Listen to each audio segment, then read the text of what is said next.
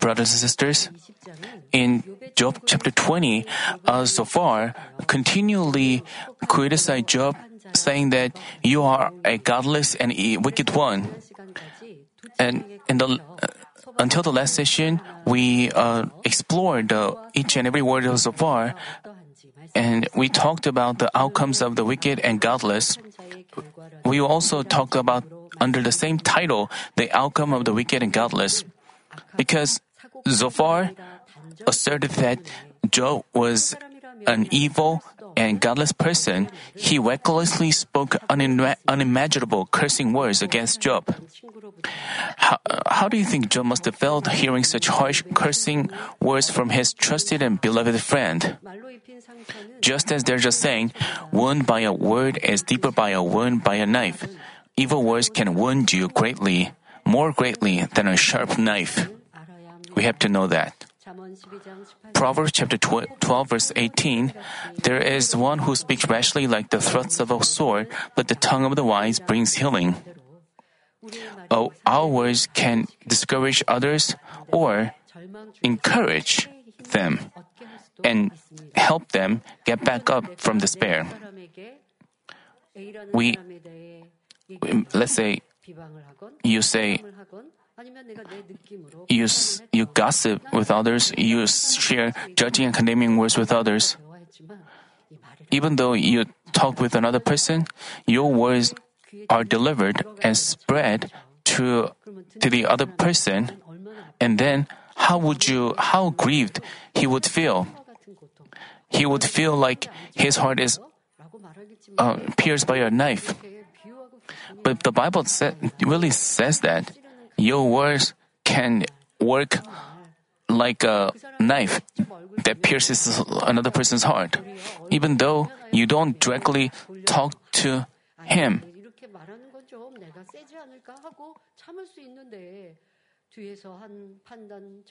If you say gossiping and cursing words behind his back, you may hurt and offend him. Your words cannot save others, but destroy others. But Father God listens to every word you say, whether you condemn the person, judge the person. Now you're looking at how Job and his friends curse and judge each other with their words.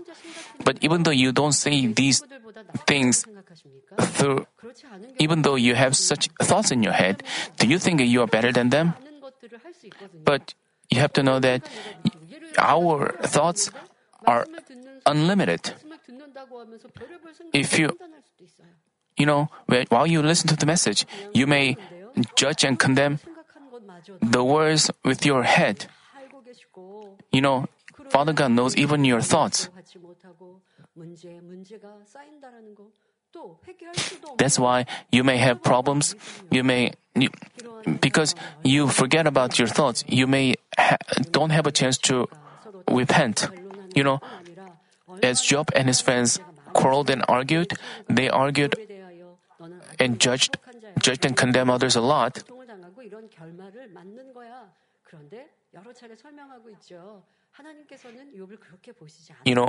God didn't look at Job in that way. So his friends were condemning and judging him and piling up evil upon evil. If you have done so, you have to repent. Only then can you receive answers and blessings. So you have to have an awakening and realization and discover yourself.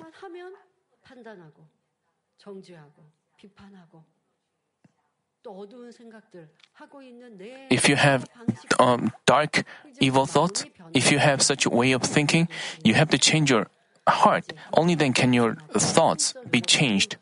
I hope you make hard efforts, so that your thoughts and your words only please Father God. We should have wisdom to discern between words we have to speak and words we should not. Moving words of goodness spoken in a timely manner please others and change the atmosphere. So we have to achieve a heart of goodness quickly so that we always speak good words that give others courage, strength, change, and life as beautiful sons and daughters of God. Then, how can we strengthen others? Not hurting them.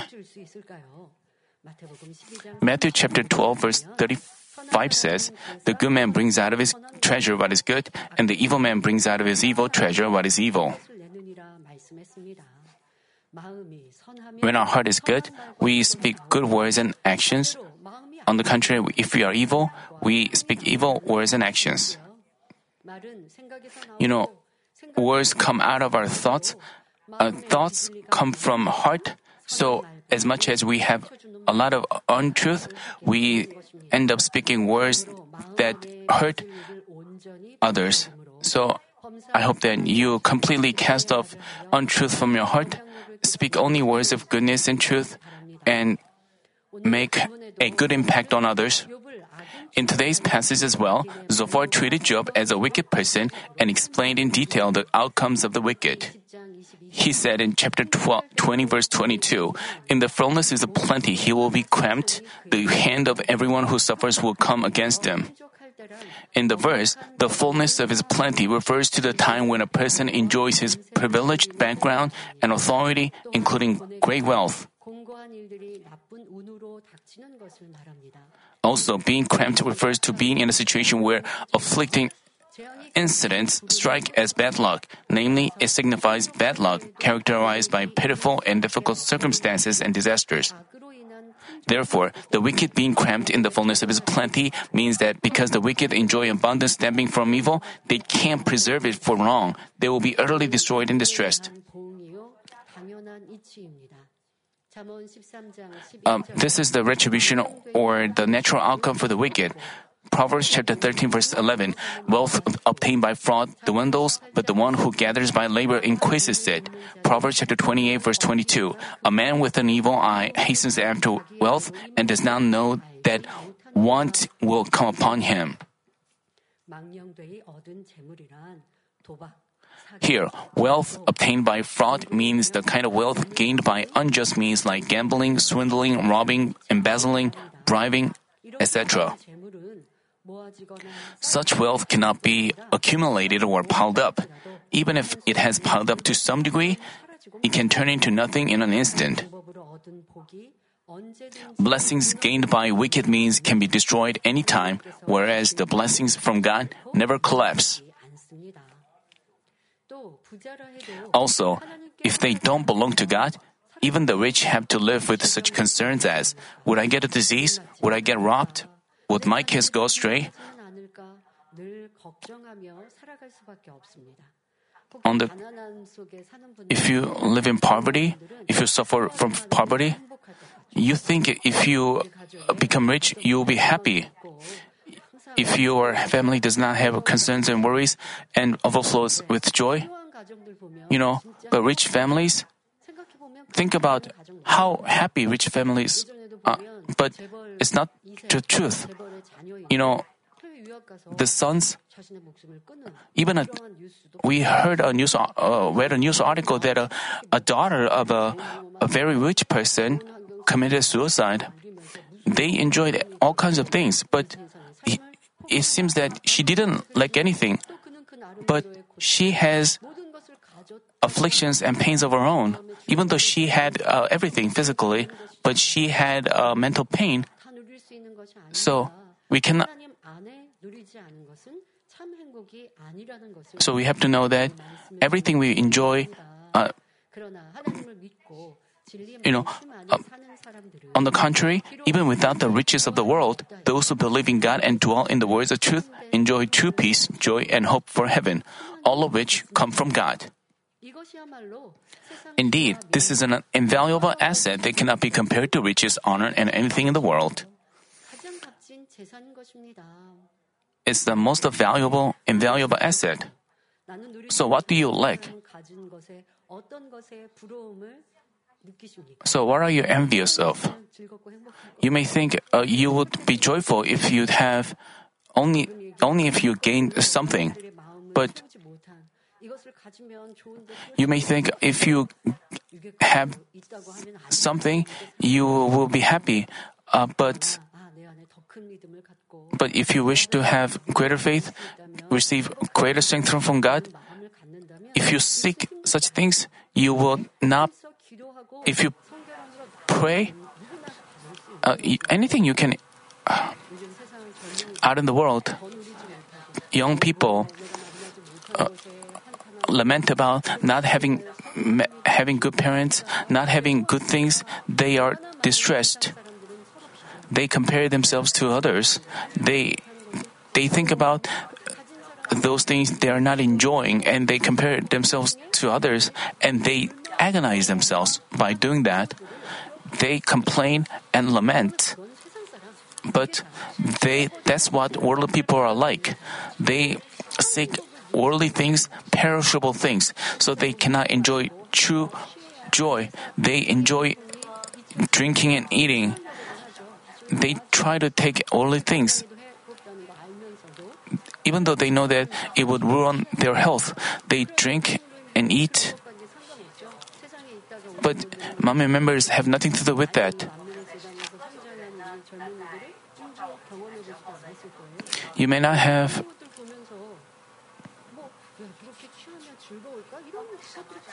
You don't have any. You don't care about what others enjoy. When you pray, you get the fullness. You have the joy in the spirit because you have experienced such thing. You don't have to be envious of the worldly thing because you have tasted such a spiritual thing. You know. But those who've lost the first love, they seek again the worldly things, even though they know that they are perishable things. How stupid this is. Are you thirsty for something? Are you seeking while you have to recover your spiritual faith, while you have to recover that, while you have to feel embarrassed before God? Or other people may be envious of the worldly people who indulge themselves in drinking and eating. If you are envious of them, you have to know that you have lost hope for heaven. You know, Zophar seemed to quote the word of truth, but he was. By the way, Zophar claimed that because Job was a wicked one, he wouldn't enjoy such blessings. His prosperity wouldn't last long, and he would suffer tremendously with disasters. On top of that, Zophar even misused the name of God in cursing Job. He said in chapter 20, verse 23, "When he fills his belly, God will send his fierce anger on him and will rain on him while he is eating." Here, filling one's belly means enjoying and increasing his abundance.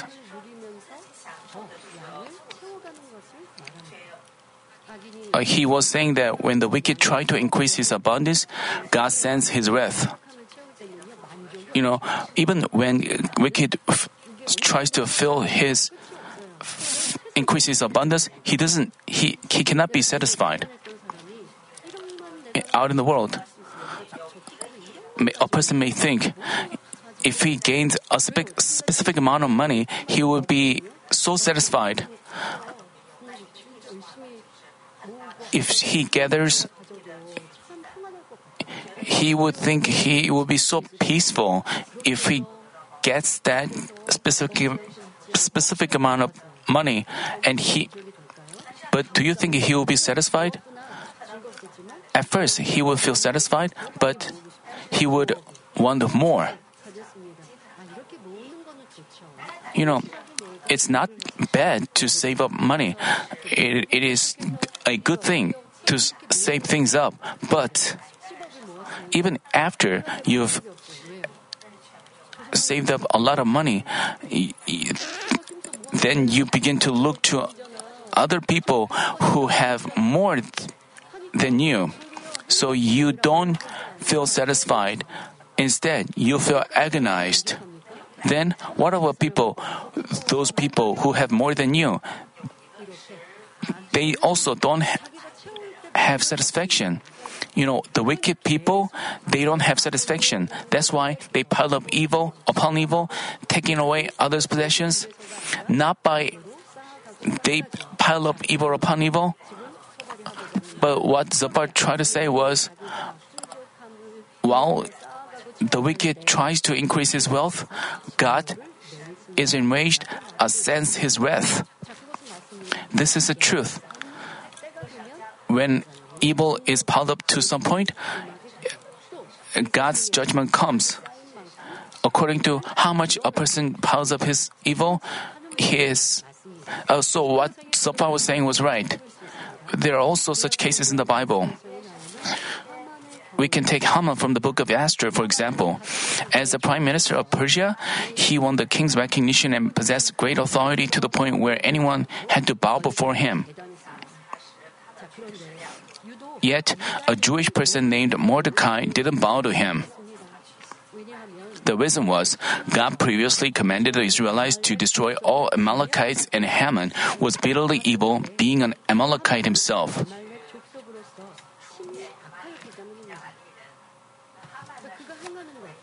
What he did was severely evil. Mordecai knew that he was evil.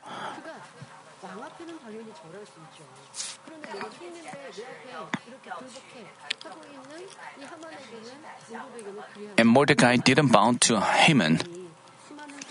Being respected by many people, Haman became extremely arrogant. For the simple fact that Mordecai didn't bow to him, he was infuriated.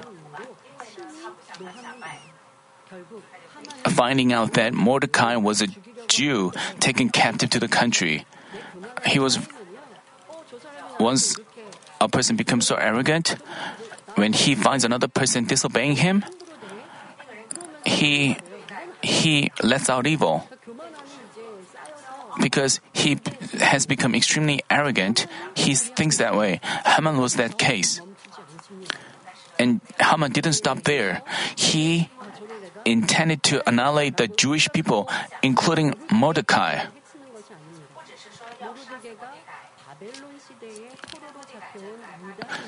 Finding out that Mordecai was a Jew taken captive to the country, he intended to annihilate the Jewish people, including Mordecai.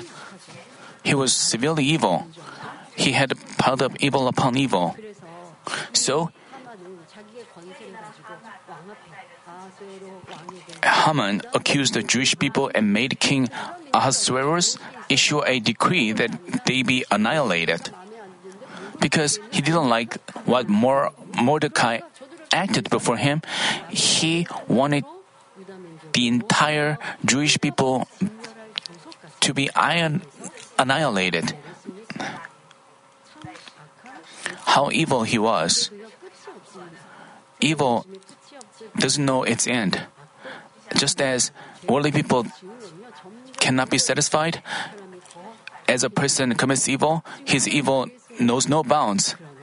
Haman was also, but God who searches all things finally revealed Haman's evil and exalted Mordecai who was good.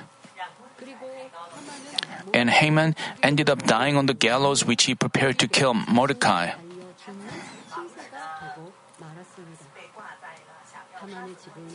Moreover, the house of Haman was given to Mordecai, and his status and authority were also handed over to Mordecai. As we can see, the riches and authority of the wicked may seem to last forever, but once their evil is up, they all collapse in a single day and end up miserable. Such cases are found in the history of Korea and the world, and they are commonplace in our communities as well. We've heard of those government officials who have made a lot of achievements but faced such a wretched outcome after his term due to the evil deeds he's piled up. As the evil deeds which they tried to cover up were revealed, they had to spend such tormenting days and had all their wealth taken away. Today's passage describes this as follows: God will send his fierce anger on him. That doesn't mean God judges each and every.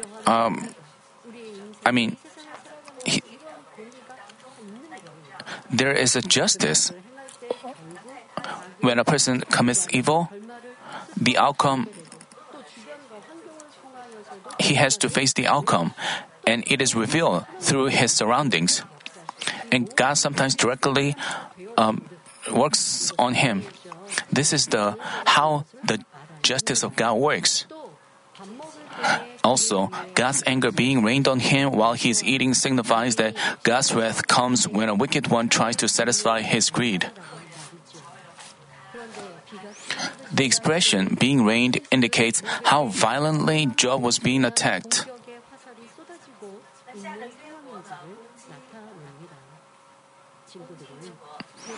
Job's friends treated him as a wicked one and criticized him, saying, "Since you are evil, you are being attacked, surrounded by us."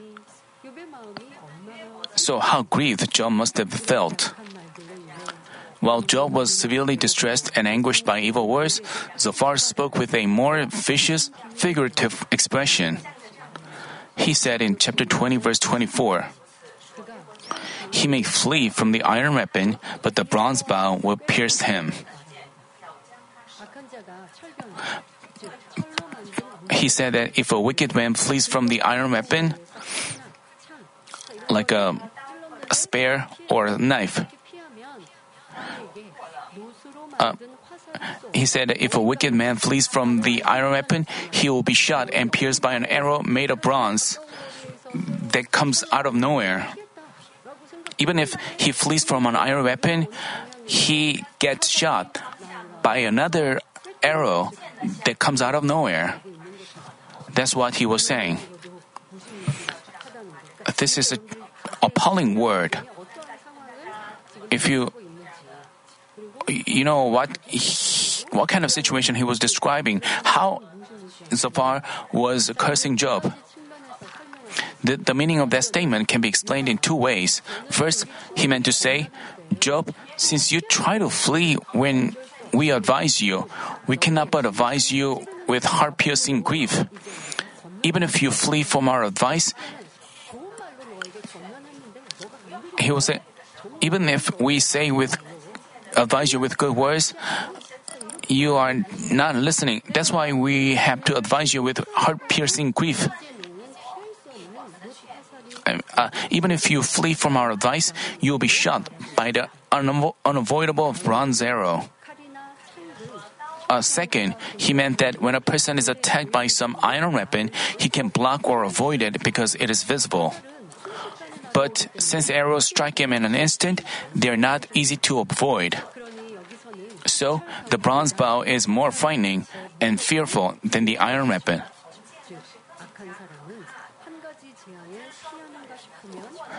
Namely, as for a wicked person, as soon as he avoids a disaster, another disaster strikes him, and this next disaster is unavoidable.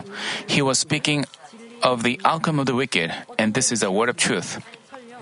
When a person commits a sin, he may be able to cheat others and get away with the punishment, yet he is sure to be judged by God between good and evil. And no one can possibly flee from this. But Job wasn't a sinner who deserved such a judgment, nor was he a wicked man who deserved to hear such a curse. Nevertheless, Zophar continued to treat Job as a wicked one and spoke of the outcome of the wicked. Chapter 20, verse 25 says, "It is drawn forth and comes out of his back, even the glittering point from his skull. Terrors come upon him." Suppose an arrow pierces your body, the pain will be tremendous and beyond words can describe. Particularly, if the arrowhead penetrates your internal organs like gallbladder, how painful it would be. You have to pull out the arrow and heal the wound. Only then will the pain stop and you won't be terrified. But today's passage says that terrors would come upon him after the arrow is drawn forth. Since this statement is difficult to understand if you only see its literal meaning, let me compare this to the following situation. Let's say someone gets swindled. Consumed by anger, he murders the swindler. Until he commits a murder, he must be upset and bitterly distressed and tormented. This is like the pain of having an arrow stuck in his body. Let's say someone swindles you, you get distressed, and you suffer a loss. And the swindler says to you, if you invest in me, you will receive interest. You will receive more money back.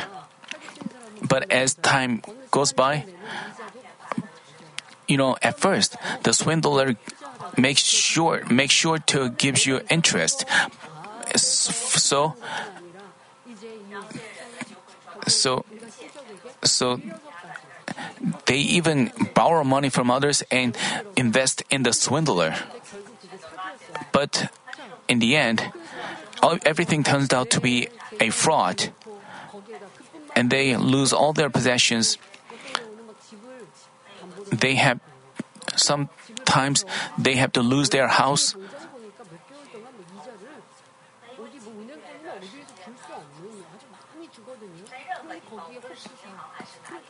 Because they're deceived, they invest everything they had in the swindler. So even their children suffer. How tremendously they must be suffering. But he finds that the swindler is driving a nice car and living in a nice house. Then how would they feel? They would feel like they are living in hell because they get swindled. They are suffering tremendously financially. But they found that the swindler doesn't seem to feel apologetic. It feels like the swindler is better off. So they are distressed. They cannot sleep properly. So they suffer severely like that. This is like the pain of having an arrow stuck in his body. When you have a arrow stuck in your body, you bleed and you have your organs damaged. You have tremendous pain with an arrow in your body. As you get swindled, you have...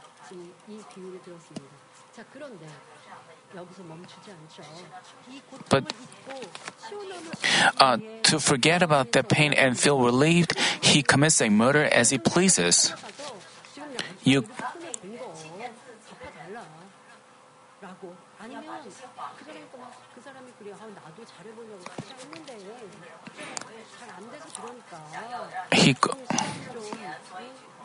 And the swindler. But it seems that the swindler doesn't seem to pay back the debt, and he is better off. So they feel so distressed, and they want to even murder that swindler. So they commit a murder. I mean, the moment he kills the swindler, he doesn't realize his fault. But as he finds him dead, he realizes that he's become a murderer and gets overwhelmed by fear. After all things are done, he gets consumed by fear and terror. Instead of feeling relieved, and he suffers remorse, thinking, "Why did I do this?" This is the pain of having an arrow pulled out of his body, which is mentioned in today's passage. Zophar was saying, "Job, once you pull out the arrow, you will have such pain, and it will be so horrible."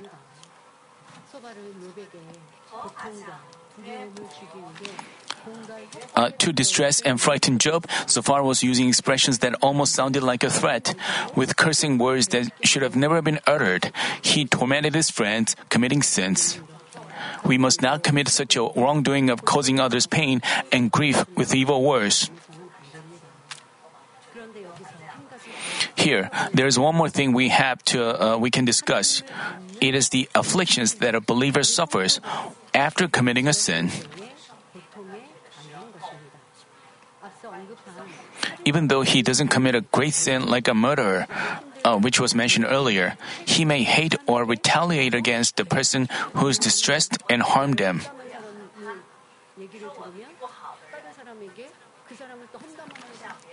He gossips about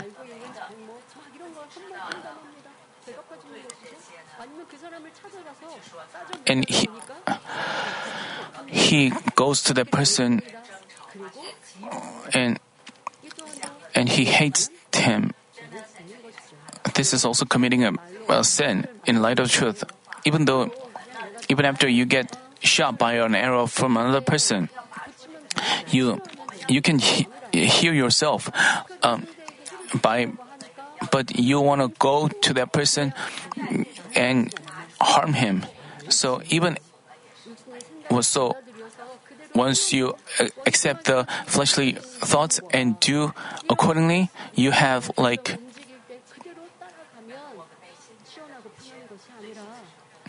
as you follow your fleshly desire, you don't feel relieved. But instead you feel afflicted. Then how would he feel having heard the words of truth? Doing evil according to his feelings doesn't make him feel relieved. As he doesn't act by the truth but commits sins, he cannot be bold before God, but he feels distressed and afraid.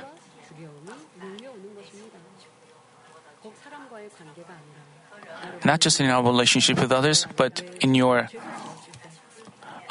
when you commit a sin, when you commit a deeds of flesh, when you have adulterous mind, you deceive others and you get deceived and committed sins leading to death, and you are afraid that you will get rebuked by God, and you think wouldn't I get stricken by some disaster for my great evil? Brothers and sisters, rather than committing sins and feeling afflicted and regretful, we have to cast off sins to the point of shedding blood and do nothing that may cause us regret. This is a wise Christian life. It takes hard efforts and perseverance for us to resemble Jesus Christ and achieve sanctification. But once we've completely cast off evil and achieved a pure heart, the peace and joy we enjoy are beyond description. Especially in relationship with others, in your family, in your workplace, and in the church. You may see a person that doesn't agree with you. You may fail to have peace with someone. You may think, I want to go argue with them. I want to quarrel with them. You may have such fleshly thoughts, but after you argue with them, do you feel relieved? Instead, rather, you feel embarrassed. And you feel embarrassed. You feel afflicted. Because we have heard the words of truth. After we commit a sin, after we let out evil, we don't feel relieved. But rather, we feel afflicted and we lose the fullness of the Spirit. So we shouldn't take joy in committing sins, but we have to cast off evil. Why should we continue to judge and condemn others and repent repeatedly? You may say,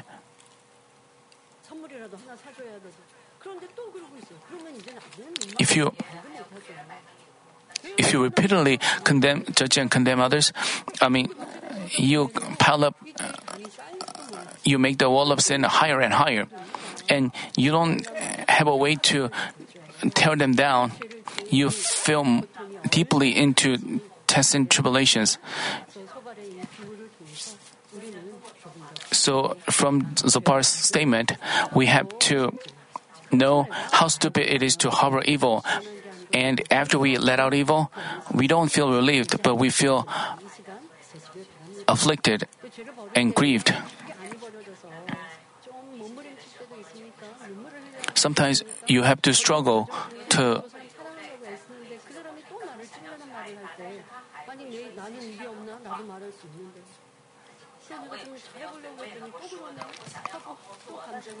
You may have feelings arise.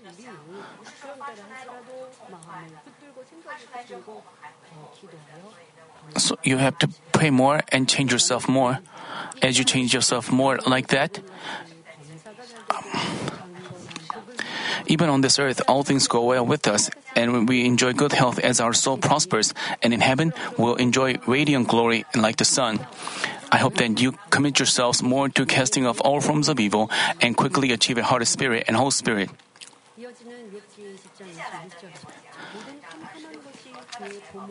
In the following verse, Zophar said, "Complete darkness is held in reserve for his treasures, and unfeigned fire will devour him. It will consume the survivor in his tent."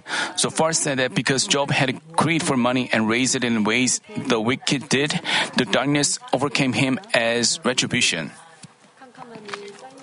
Complete darkness being held in reserve refers to the state where a person is locked up and not able to associate with anyone, and where he is lost and inactive.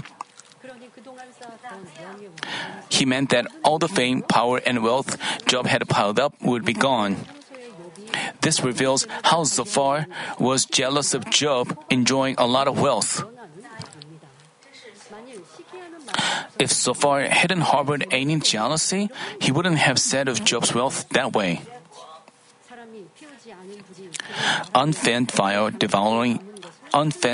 devouring him and consuming the survivor in his tent means that the disasters inflicted on Job were not from man, but they came from Satan as God looked away from him. Namely, Zophar was saying, "Job, because you are wicked, God is looking away. As a result, Satan is bringing you disasters. So even though it is not man who brought you disasters, you cannot but face destruction." In the following verse, he spoke of how God would reveal the iniquity of the wicked. The heavens will reveal his iniquity, and the earth will rise up against him. Here, Zophar claims that because God would reveal Job's iniquity, all his ways would come to an end. He was saying, "Job, if heaven doesn't forgive you, all things will turn out to be in vain. So your strength will fail and your ways will be cut off. You are being exalted, rising and advancing, namely, everything in your life will be gone."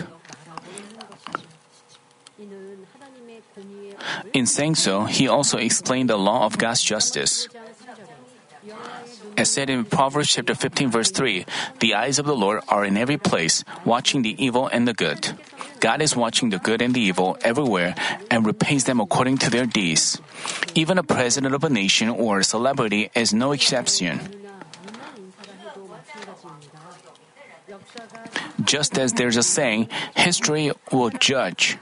Even if a person involves some wicked ways and means in attempts to solidify his position, with the passing of time, his deeds are revealed for sure.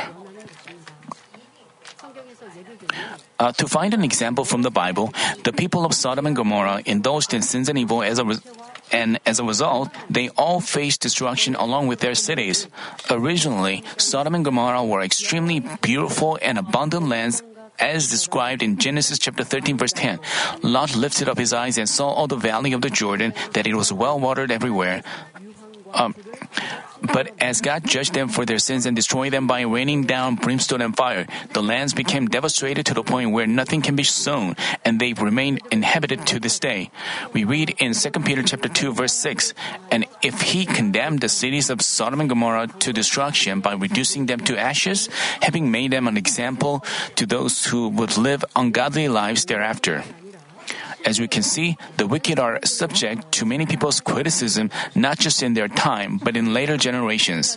On the contrary, King Sejong or Admiral Yi Sun-sin from the history of Korea have been respected have been respected and honored for their noble character and their achievements through many generations.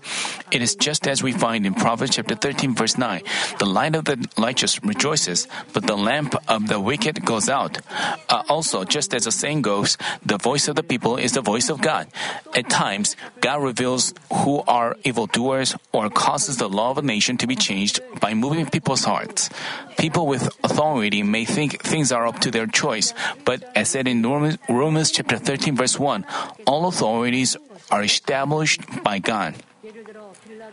For example, in questioning Jesus, Pilate asked, "You do not speak to me? Do you not know that I have authority to release you and I have authority to crucify you?" He considerately said that he had the authority to determine the situation. But Jesus responded, "You would have no authority over me unless it had been given you from above." Jesus meant that since all authorities belong to God, even though Pilate had been sent from the powerful nation of Rome, he was under God's control. Namely, whether a man lives or dies rests on God. So, even if a person intends to abuse his great power, when God wants to stop him, he has no choice but to stop. Without God's permission, even a sparrow cannot fall to the ground. Therefore, the heavens will reveal his iniquity. From today's passage is a reference to God's judgment according to his justice. Then, what does the earth will rise up against him from today's passage signify? The earth is the fundamental means of livelihood for man, and whoever sows seeds on it and sweats in hard labor can reap its fruits. Namely, throughout man's life, the earth provides them with abundant produce, letting them enjoy all kinds of blessings. And Zophar pointed out that the wicked would lose all these blessings. In Genesis chapter 29, as Isaac gave the blessings of the firstborn to Jacob, he said, "Now,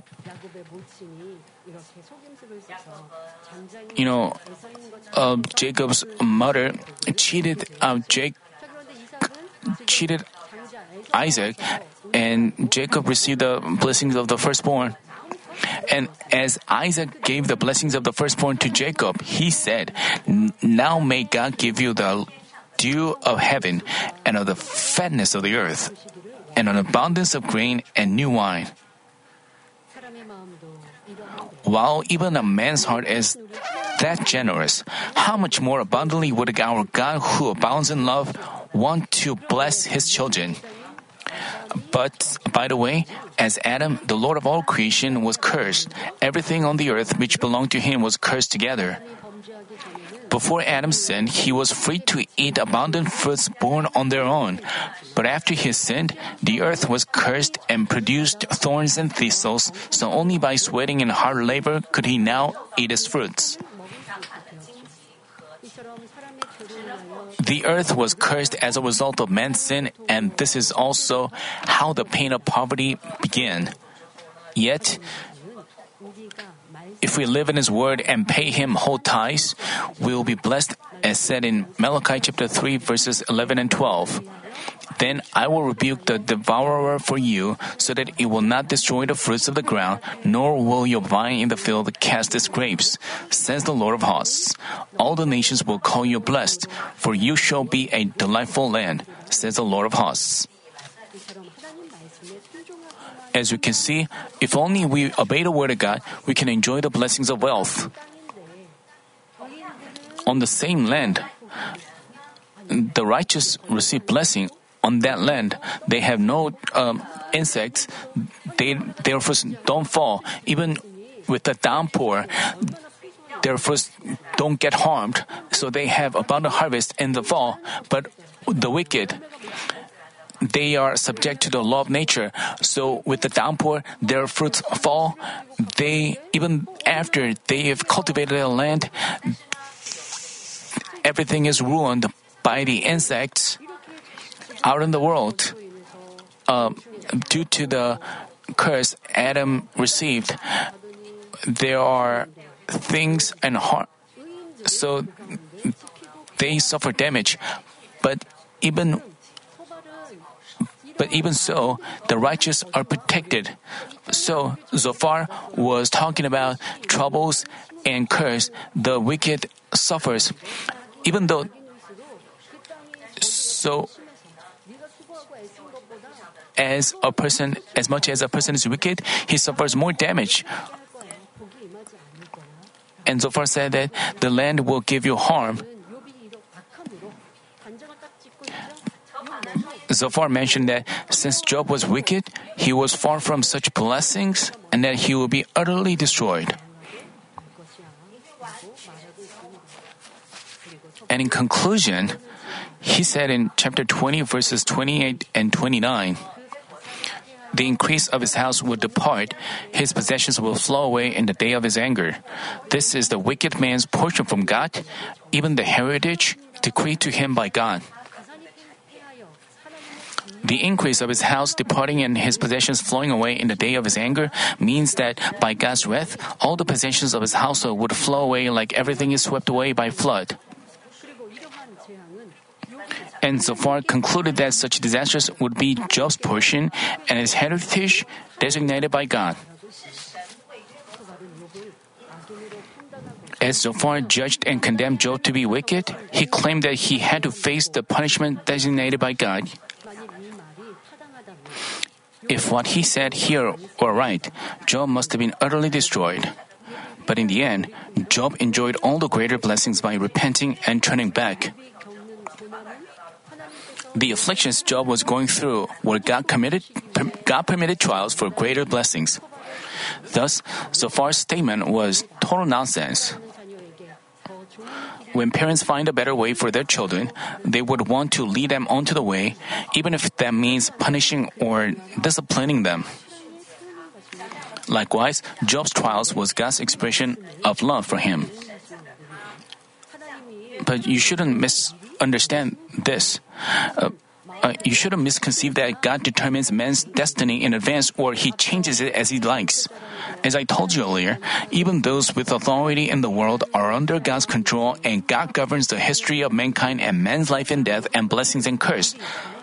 But some Christians assume that God predestines everything and manages them as He pleases.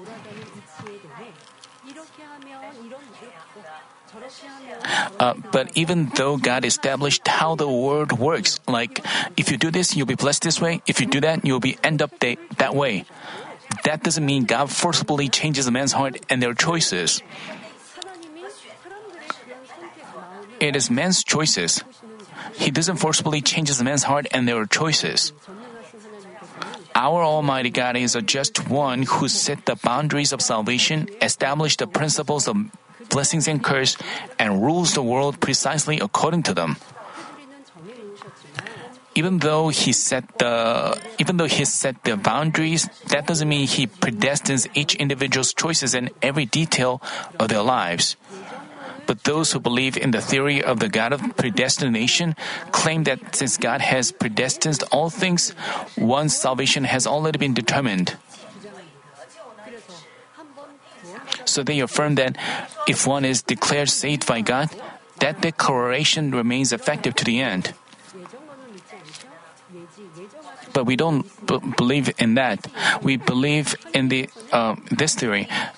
According to the theory called the God of predestination, by knowledge, God foreknews the choices and outcomes of each individual, but they are not predestined by Him.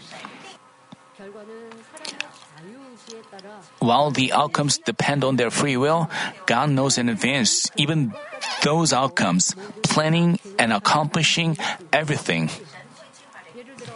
For example, God foreknew when and where Abraham would be born and what kind of heart he would have. So, according to his foreknowledge, he set him up as the father of faith and came up with his plans and providence of making the Israelites his people.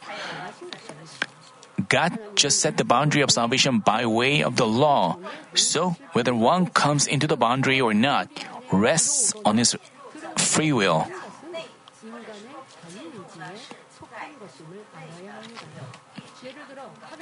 God didn't destine some people to commit sins and go to hell, nor did He destine others not to commit sins but enter heaven. the choice is up to each person. If God had predestined each person's outcome, He couldn't judge people. Neither would He need to do so. Then, how does God deal with the evil and the righteous? We'll discuss this in detail from chapter 21, which we will cover from the next session. Let me conclude the message. Brothers and sisters, we've talked about the outcomes of the wicked and the godless. Proverbs chapter 24, verses 19 and 20. Do not fret because of evildoers or be envious of the wicked, for there will be no future for the evil man. The lamp of the wicked will be put out. He said that the outcome of the wicked is destruction, but the glory of the righteous is everlasting. So, if we know that the prosperity the wicked enjoy is transient, we don't have to be envious of the riches or of the wicked peoples. You have to keep in mind that there's a rich man and a poor man, but the rich man commits evil and piles up his wealth. But then we shouldn't be envious of that. But a good person is poor. But we have to be envious of his goodness. We have to become such a man of truth. Psalm chapter 37 verse 8 says, "Cease from anger and forsake wrath. Do not fret. It leads only to evil doing." If we harbor anger and complain, we also partake in their evil deeds. So we shouldn't complain about the evildoers. If we harbor complaints and evil, it hurts our spirit, and it makes us more evil. You know, what evil has piled up are sure to be destroyed. So we don't have to feel envious of the evildoers. We don't have to be envious of their prosperity. So I hope that you become such righteous people who do not complain about the evildoers, but only act in goodness and truth in this dark world. So I hope that you give comfort and joy to Father God in this end time when sins and evil are rampant.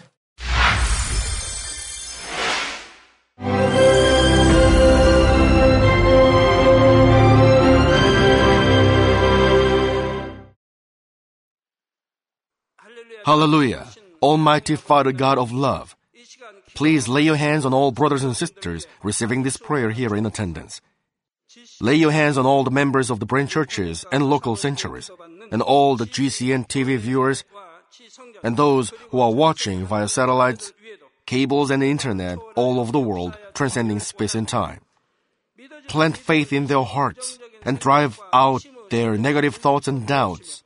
Let all the trials and afflictions leave them. By the fire of the Holy Spirit, from head to toe, scorch their sick and affected parts, including all cells, tissues and nerves, all internal organs and intestines. Let the light of creation come upon them. In the name of the Lord Jesus Christ, I command the enemy devil and Satan, all diseases, germs and viruses, and infirmities, go away. Let the light shine on them. Scorch their incurable and long-term diseases by the fire of the Holy Spirit. Burn all kinds of endemic and contagious diseases like malaria. Be cleansed and made well. All epidemic diseases, such as colds and fever, go away from them. Protect them from any kinds of germs and viruses and bacteria. Heal them of all kinds of cancers like stomach cancer, lung cancer, liver cancer, breast cancer, womb cancer, intestinal cancer, and all other diseases like AIDS, leukemia, cerebral apoplexy, high blood pressure, low blood pressure, heart disease, lung disease, diabetes, women's diseases, thyroid diseases, and all inflammations. Let them be made whole from polio, stroke, arthritis, herniated discs, and many others. Let all kinds of pains disappear from them, like back pain, headache, and neuralgia. Set them free from epilepsy, autism, depression, neurosis, and all other mental diseases. Loosen them from all kinds of paralysis, and let them get up, walk, and jump. Let them regain good eyesight and restore good hearing. Let the blind open their eyes and the deaf come to hear and mute begin to speak. Heal them of after effects of all kinds of accidents. Restore their ruptured and broken bones. Restore them from burns and let the heat and burning sensation go away from them. Father, let there be no scars left. Be cleansed from all kinds of drug addictions and poisoning. Father, regenerate dead nerves, tissues, and cells, and bring the dead back to life. Father, please bless them to conceive a baby. Bless them to conceive a baby. In the name of the Lord Jesus Christ, I command the enemy devil and Satan, the ruler of the air, the evil forces and their servants, go away from them. Go away, you evil spirits, unclean spirits, deceiving spirits, spirits of falsehood, separating spirits, and all forces of darkness. Loosen all bonds of wickedness and darkness, and go away from them. Let the light shine on them. Father God, give them strength to cry out in their prayer, and empower them with the power to cast off sins and become sanctified. Let them be in good health as their soul becomes prosperous, and let their family be evangelized. Protect them from all kinds of accidents and disasters, and bless them to lead a successful and prosperous life in everything. Please protect your children, their home, their business, and their work by the fiery hedge of the Holy Spirit, with the heavenly host and angels, and with your blazing eyes. Give students wisdom and understanding, and fill their hearts with more passion and desire for study. Keep their hearts and minds from worldly things, and plant into their hearts more fervent love for God. Bless your children and let them give glory to you in everything they do, whether they eat or drink or whatever they do. Let them confess and testify to the living God, I've met God, I've experienced God, and received His answers and blessings. Father God, thank you. Let all glory be to you alone. In the name of our Lord Jesus Christ, I pray. Amen.